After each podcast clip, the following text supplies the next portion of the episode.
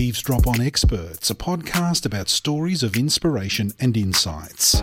It's where expert types obsess, confess, and profess. I'm Chris Hatzis. Let's eavesdrop on experts changing the world. One lecture, one experiment, one interview at a time. Mira, passant, noia. Sí, aquest matí t'he trucat Ah. Hola. Hola, Non, Carmen, pues ¿qué, mira, ¿cómo estás? es fácil. Bien. Bonjour, aujourd'hui, on va Maroc. Vous savez, madame, euh, Oui, oui, oui, oui, oui, oui. There's a beauty in foreign languages we often tend to forget. For so much of human history, conflict has resulted in the extermination of languages and dialects, preventing the transmission of culture to future generations. An expert in the importance of language in conflict resolution is Professor Joseph Lo Bianco, Chair in Language and Literacy Education, Melbourne Graduate School of Education at the University of Melbourne. Joseph, above all else, urges meaningful engagement and open dialogue as mechanisms for change in Australia and around the world. He chats to our reporter Steve Grimwade. Here you are, a man of letters, almost literally, uh, who works with languages, education, and policy to help build peace. When you're first introduced to someone at a party, how do you explain what you do?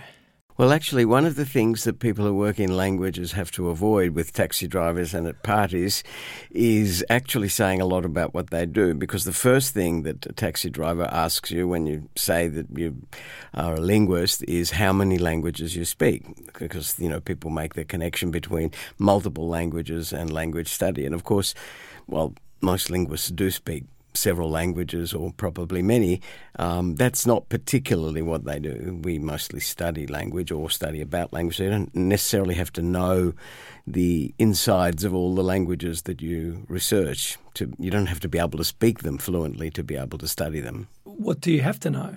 You have to know how languages work in general, the kind of universal characteristics of languages, what connects them, what separates them, and how they are present in society.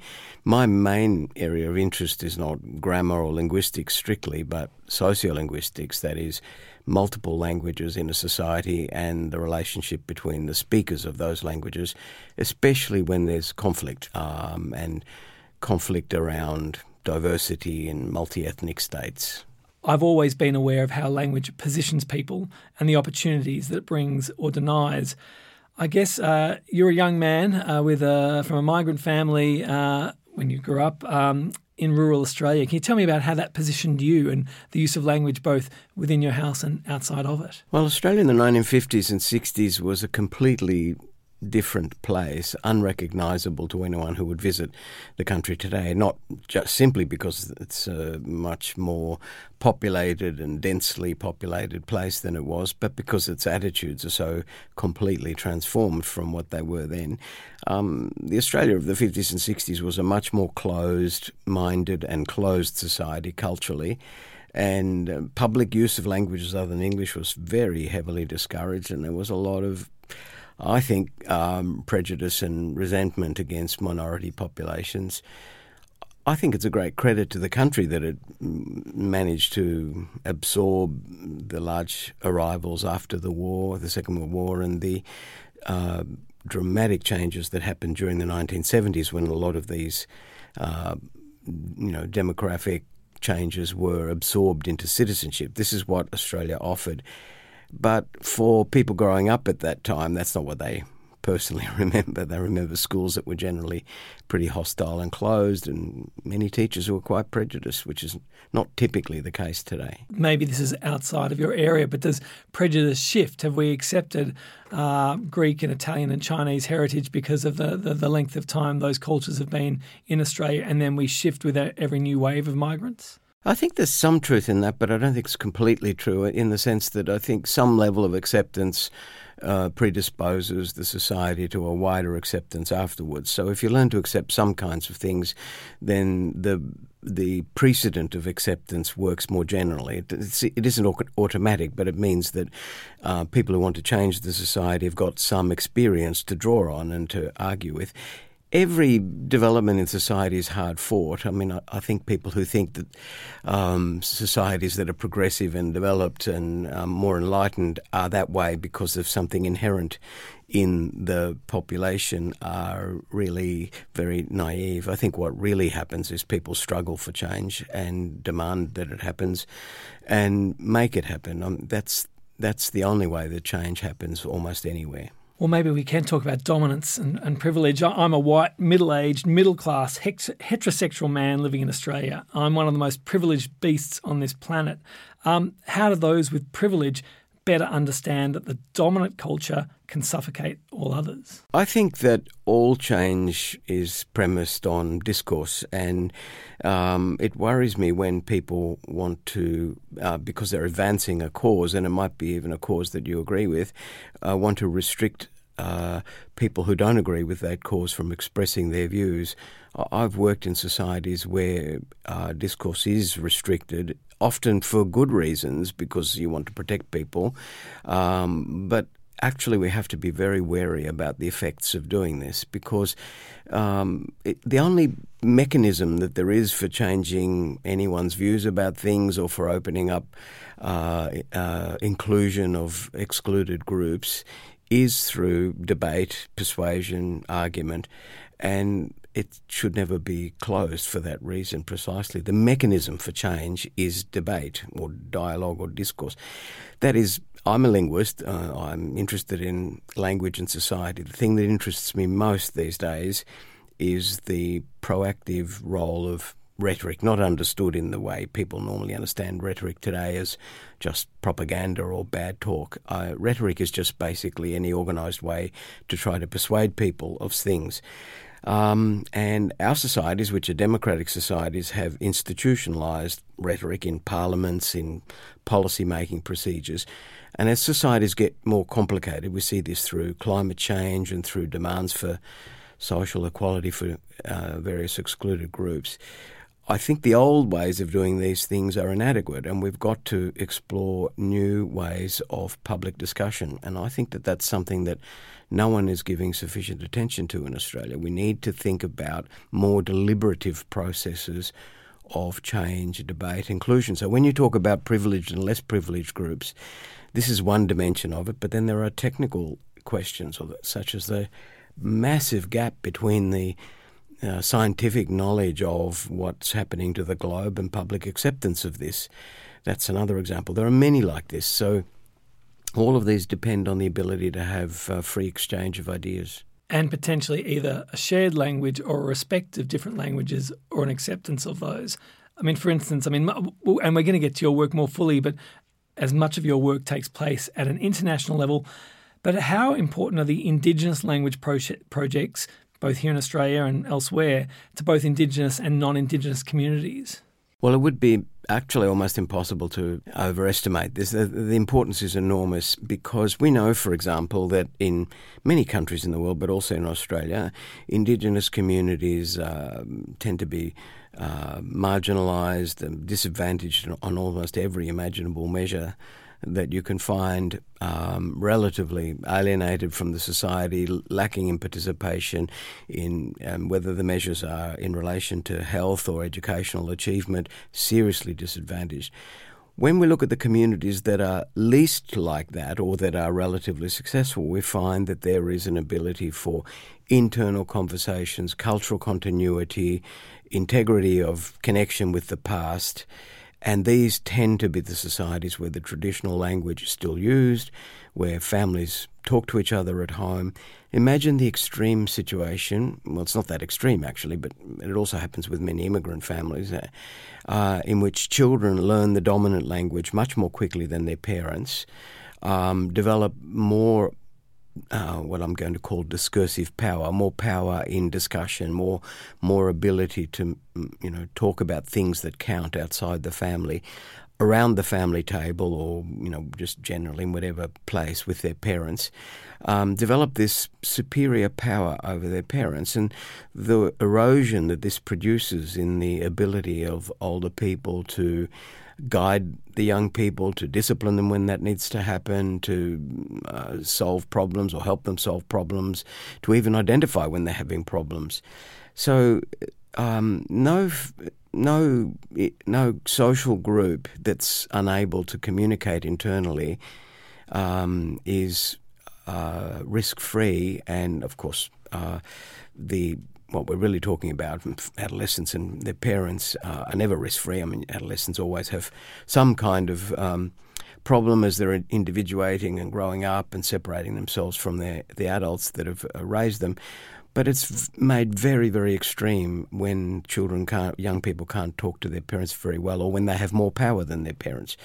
Um, and this is one thing that we see that the well-being of Indigenous communities whether that measures of health or in psychological health or in physical health or education performance or finding jobs and uh, leading productive lives and staying out of harm's way and and so on, whatever measure we use. Um, um, it's not a panacea, but uh, retention of traditional languages and ability to articulate needs, these are language related questions. And when they're uh, stronger, we know that these communities tend to be healthier and, and, and, and better connected to their traditions and better able to adapt in the new circumstances they find themselves in. Let's turn to your work and uh, around language policy and particularly in areas of strife. Um, you've noted that there are two kinds of language conflict relationships fast acting and slow acting.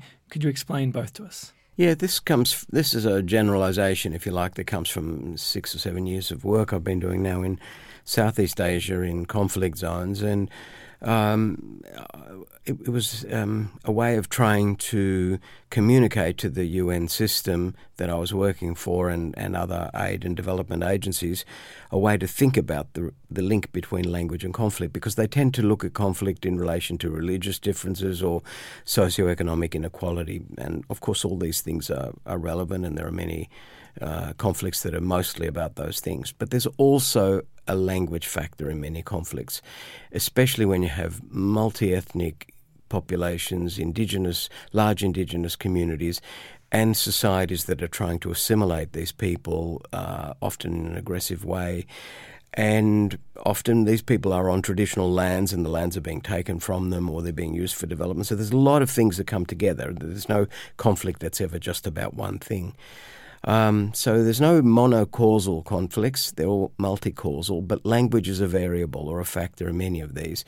And in looking at it, and especially in the three countries that I worked in most Myanmar, the south of Thailand, and Malaysia it was very clear that language was there in different ways as a factor. For example, children's failure in schooling because they were not taught in their mother tongues because uh, the school system represented basically an alien culture that the communities often reject. Meant that children underperformed in school, they didn't learn uh, basic literacy, uh, their persistence rate, that is, their continuation in schooling, was much lower than the, the average of the country. And, and for all these reasons, they tend to leave school early, have um, fewer skills and abilities that they can use in the marketplace. Um, many of them become unemployed, and the usual kinds of things that flow. They're available for radicalisation. They become themselves alienated and angry. And even if they don't do those things, they don't go the extreme path, the extremist path, they're at least um, um, not able to help their communities access skills and knowledge and opportunities beyond traditional life. So, um, failure in schooling, which is a language related thing, it's not just about language, but it's has a very strong language factor, is what I call a slow acting language effect on conflict. A slow acting because it takes generations. Now, with immigrants, this is uh, slightly different but also similar. It's different in the sense that first generation of immigrants often defer the aspiration of mobility onto their children and their grandchildren. So um, it's a similar dynamic but slightly different in how it plays out. So that's slow acting. It means that through unequal literacy, inability to learn the dominant language of the society and therefore be closed out of opportunities. With these ways of um, um, underperforming, there's a slow acting effect of language which, which can produce conflict. The fast acting effect is when language is used as form of hate speech or exclusion or abuse of minority populations. And this happens quite a lot in situations of conflict. And leaders are often really not aware of the power of words. We find it it happens in Australia a lot, and I find it very frustrating. People say, "Oh, those things are just words," or you know, you shouldn't penalise words. Well, I don't think we should penalise words either. As I was saying before, I think we need open opportunities for conversation as much as possible. But we should also acknowledge that words are not just words. Words are powerful tools in the relationships with people. Most of our social relationships are in and through language, the things we say to each other, we write to each other, about each other. And especially when there's hateful language, this is very provocative of, of conflict. So we know, so I call this a fast acting effect. So these two, and there are others, I'm only just talking about these two right now. Um, these two, I think, were a useful way to organise the ideas because when I talked to, and I did a lot of training sessions for UNESCO in in Bangkok for policy officers all across the Asian region, and when we talked about these things, they wanted a simple way to get into the problem because it sounds very technical otherwise, and a lot of people could get a grasp of this and the examples that I used to explain it all, which were real world examples, of course.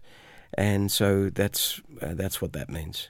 Maybe as a, as a, precursor to finding out more about your work, um, could you give me a, a, bit of background on the situation uh, in Thailand, bordering on with Malaysia, and what the problem is at the moment? Uh, well, they're different in every case. Of course, the uh, situation in Thailand, where I've been working, has been in the south. There are three provinces in the southern part of the of Thailand that borders Malaysia, and in those provinces, eighty uh, percent of the population speak a kind of Malay at home uh, called Patani Malay, and they don't speak Thai, the national language of Thailand. Uh, or Central Thai, the main variety of, of Thai that's used, um, and that is the official language of the school. But the overwhelming um, focus of the curriculum of the school and the delivery of government services, whether it's fisheries or ag- agriculture or policing or whatever it happens to be, is done in and through Thai, written standard central Thai. So, for the great majority of the population, their communication with government and their interaction with people in the school is in a language that they don't know. Then there are problems compounding the relationships between the mainstream community and the local community because the mainstream community is overwhelmingly Buddhist and they are Muslim. Um, there's an urban, largely Christian Chinese population as well. So, um, and this these three areas are easily the poorest in the country, or among the poorest, and certainly the education performance is by far the lowest, and has been really low level conflict for many years from 1909 when these provinces were ceded to the King of Siam by the British government at the time. Um, uh, until 2004, when the low lying conflict became a hot conflict through some military interventions by the Thai uh, forces and uh, very serious uh, conflict er- erupted with many, many thousands of uh, people killed, including 200 teachers. And this is the area that involved uh, education and UNICEF, and they commissioned me to work there and uh, help develop some curriculum initiatives and language teaching initiatives and other things which uh, we have done uh, over this period of time. And in fact, um, uh, Mahidol University, uh, Royal University in Bangkok, was last year given a major award for one of the bilingual programs that they have been working on in one of these areas. And it's only six schools, but in those six schools, the children who learn in their mother tongue uh, really outperform all other children by a long way and learn Thai better. So um, it's just proof of what we've been trying to do that um, a proper acknowledgement of the language of communities is actually um, not stoking secession. It does the opposite. It helps integrate populations better. So that is the, the, the purpose. That is the goal of your work in, in these areas. Yeah, conflict conflict mitigation we call it, or conflict reduction. I mean, there's a research element in all of this as well, but most of it's very practical work aimed at trying to reduce conflict, to integrate communities better, to build social cohesion. Working in conflict zones seems uh, like a long way from the job of an academic. Uh, what's it been like on the path from research to intervention? Um, it's actually a very difficult transition because um, you know the return home is always there's always your own integration phase that you need to go through because the contrast between the the two settings is very extreme. Um, and because you're a visitor to these environments and an outsider, there are problems there as well because outsiders actually have quite a few advantages in doing the kind of work I'm talking about because insiders are often not trusted by other insiders, or and um, they have a history of involvement there, so they're known by other people, and they're not necessarily always neutral.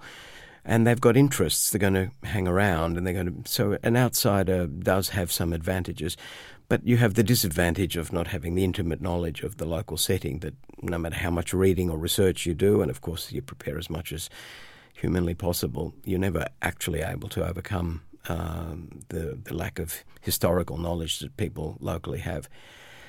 And then when you come back and you're involved in teaching and research, well, it's often a great joy and a relief because it's uh, it's safer and uh, and and um, the, the, things that academics like to do. We we're involved in our areas because we're intimately interested in the subject area that we're focused on. You know, over 20 years or the decades you've been in this area, you, you cannot be uh, able to to be multilingual in all the languages in, in all the countries you work in. So, what's the particular skill that you bring? Is it a skill of being able to train those on the ground to, to build the bridges? Well, I do. My main method for working is what I call the facilitated dialogue. And uh, we, I mean, I've, I've, done research and consultancies in a lot of other areas, but the facilitated dialogue in these conflict areas is the main method. And that's something, that's a, a process of. Um, uh, structured debate that we do over intensive short periods of time and then we repeat every couple of months. And we do that with uh, people who have radically different opinions from each other. Sometimes they're actual victims of other people's violence. Um, and so there are many elements to this psychological uh, elements, there are elements of dealing with reconciliation, promoting reconciliation. There are elements to do with people just reading research together or producing research together. I don't mean academic research studies, I mean studies that people do locally about problems and how we can get to them, such as, and we always start off with something that's achievable. Um, and the aim is to get people working constructively well on things that they can do together as a way of building trust and, and, and, and productive relationships. And then solving some local problems and then going back to the place and, and building a deeper sense of collaboration. And often these problems are school based and education specific and language focused. When does it work and when doesn't it? Where's that line? What do you need? What sort of level of faith and commitment to find a, a solution? Well, almost never is there enough funding to do these things with the regularity and uh, depth that's required. Um, we're always scrabbling for funds. Um, UN agencies don't have huge amounts of money, so the rates that they pay are, are lower than you might get from a commercial consultancy. Um, and and whenever we do this work, there's very active involvement of local people who I work with before doing these dialogues and after doing them. So they do continuing work while I'm not there. Um, and uh, all the preparation is done very deeply with them, and they do a lot of the language mediation work, of course, which I can't do. Um, we do these multilingual, they're often done in six or seven languages. Um, and they don't work. Any number of things can make them not work. Um, sometimes there was a lot of violence, and several of the participants were actually seriously embittered and so didn't participate at all well for reasons that were completely understandable. In sometimes they're jeopardized or they're sabotaged by uh, public officials or you know military representatives. There are all sorts of ways in which things can be sabotaged, um, and and that happens. And sometimes you just have to go through it with everyone knowing that it's uh, an exercise in sabotage because it's important not to give in to it and then we try and repeat it without the presence of those individuals on a later occasion. Uh, it's very uh, so, and sometimes they don't work for a couple of, of the iterations, the first two dialogues we do, and then they break through on the third one, and that might be largely, usually, because there just isn't enough trust between participants. Sometimes there isn't enough. Um, you know, the research that we're dealing with is, you know, might be Australian or Canadian or European or Japanese or Singaporean, and it's not really applicable or it's not regarded by local people as applicable or we haven't had the time to adapt things enough, and we only find out locally that, that the conditions for doing something aren't there. So I've done nearly 45 of these. Um, they often last five days, so they're very intensive. They all require a lot of lead up um, and follow up work, and we almost never have the funding to do that properly. So there's often frustration about about those. What's the proudest change you've been a part of?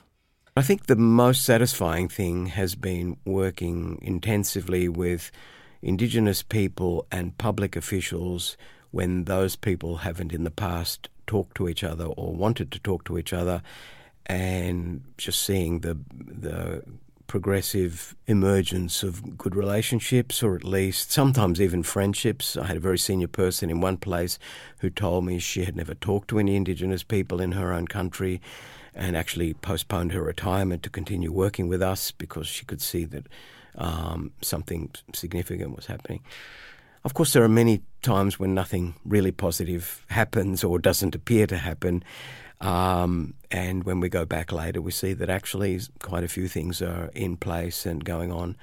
Anyone who looks at Myanmar in the news today and can see the extraordinary catastrophe going on there can see that the, you know, there are many, you know, the, the, the depth and duration of the conflicts in that particular country is so great that you know what we're talking about is a drop in the ocean, really. What would you recommend to up and coming researchers?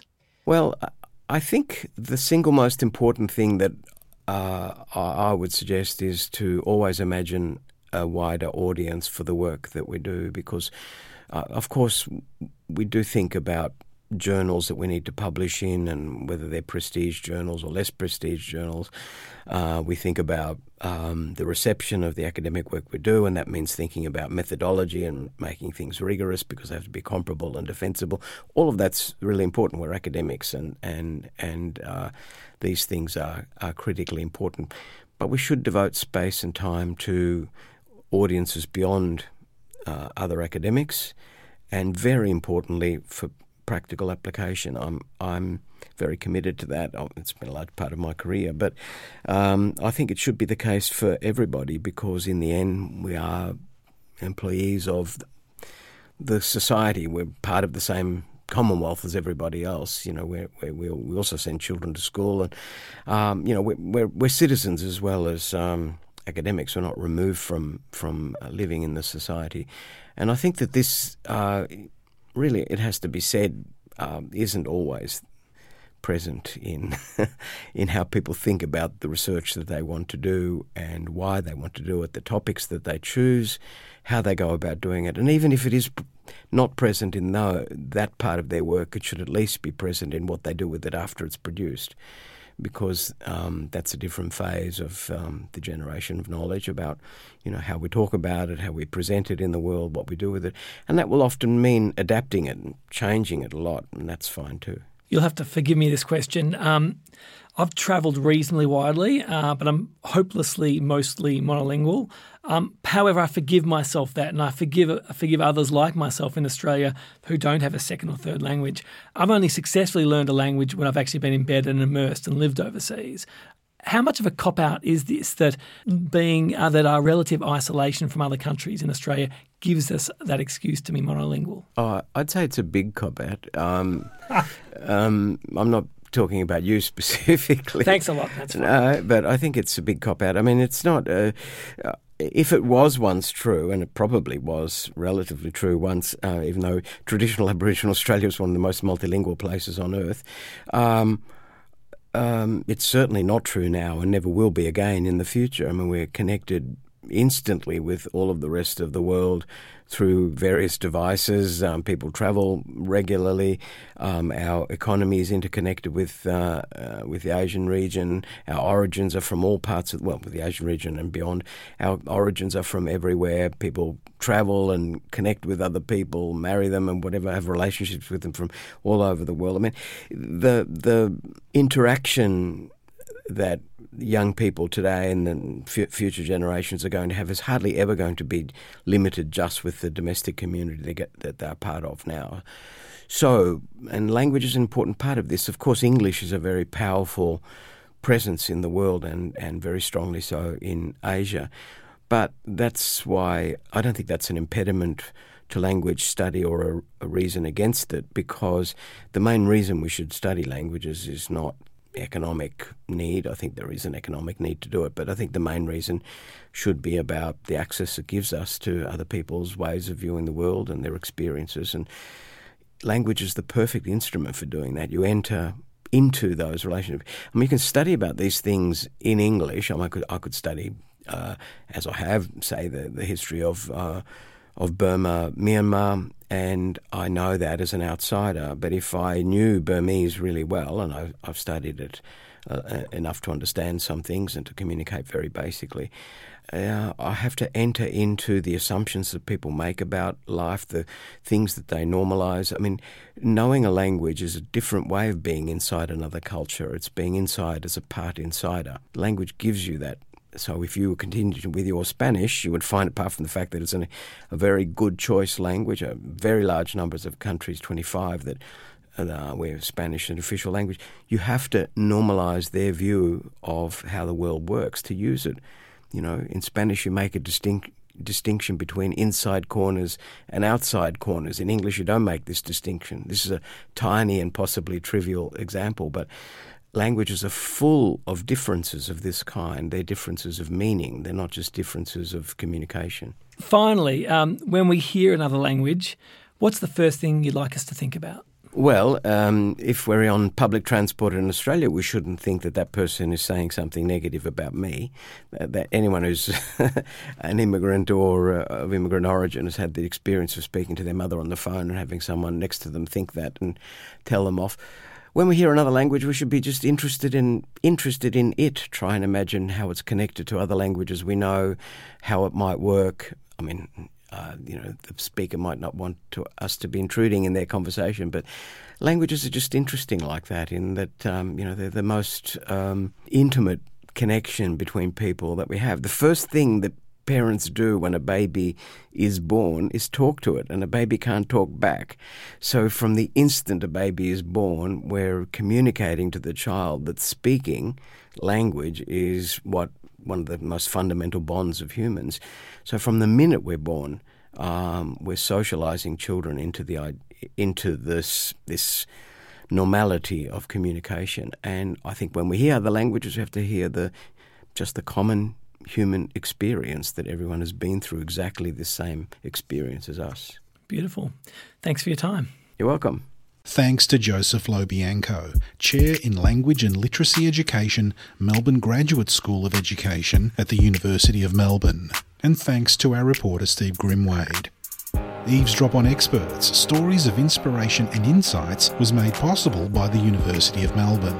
This episode was recorded on September 14, 2017. You'll find a full transcript on the Pursuit website. Audio engineering by Gavin Neighbour. Co production by Claudia Hooper. Visit our sister podcast, Up Close, which features in depth and long form conversations with seasoned researchers across many fields. Check out the rest of the amazing content on the Pursuit website, and if you're listening to this on iTunes, drop us a little review. I'm Chris Hatzis, producer and editor. Join us again next time for another Eavesdrop on Experts.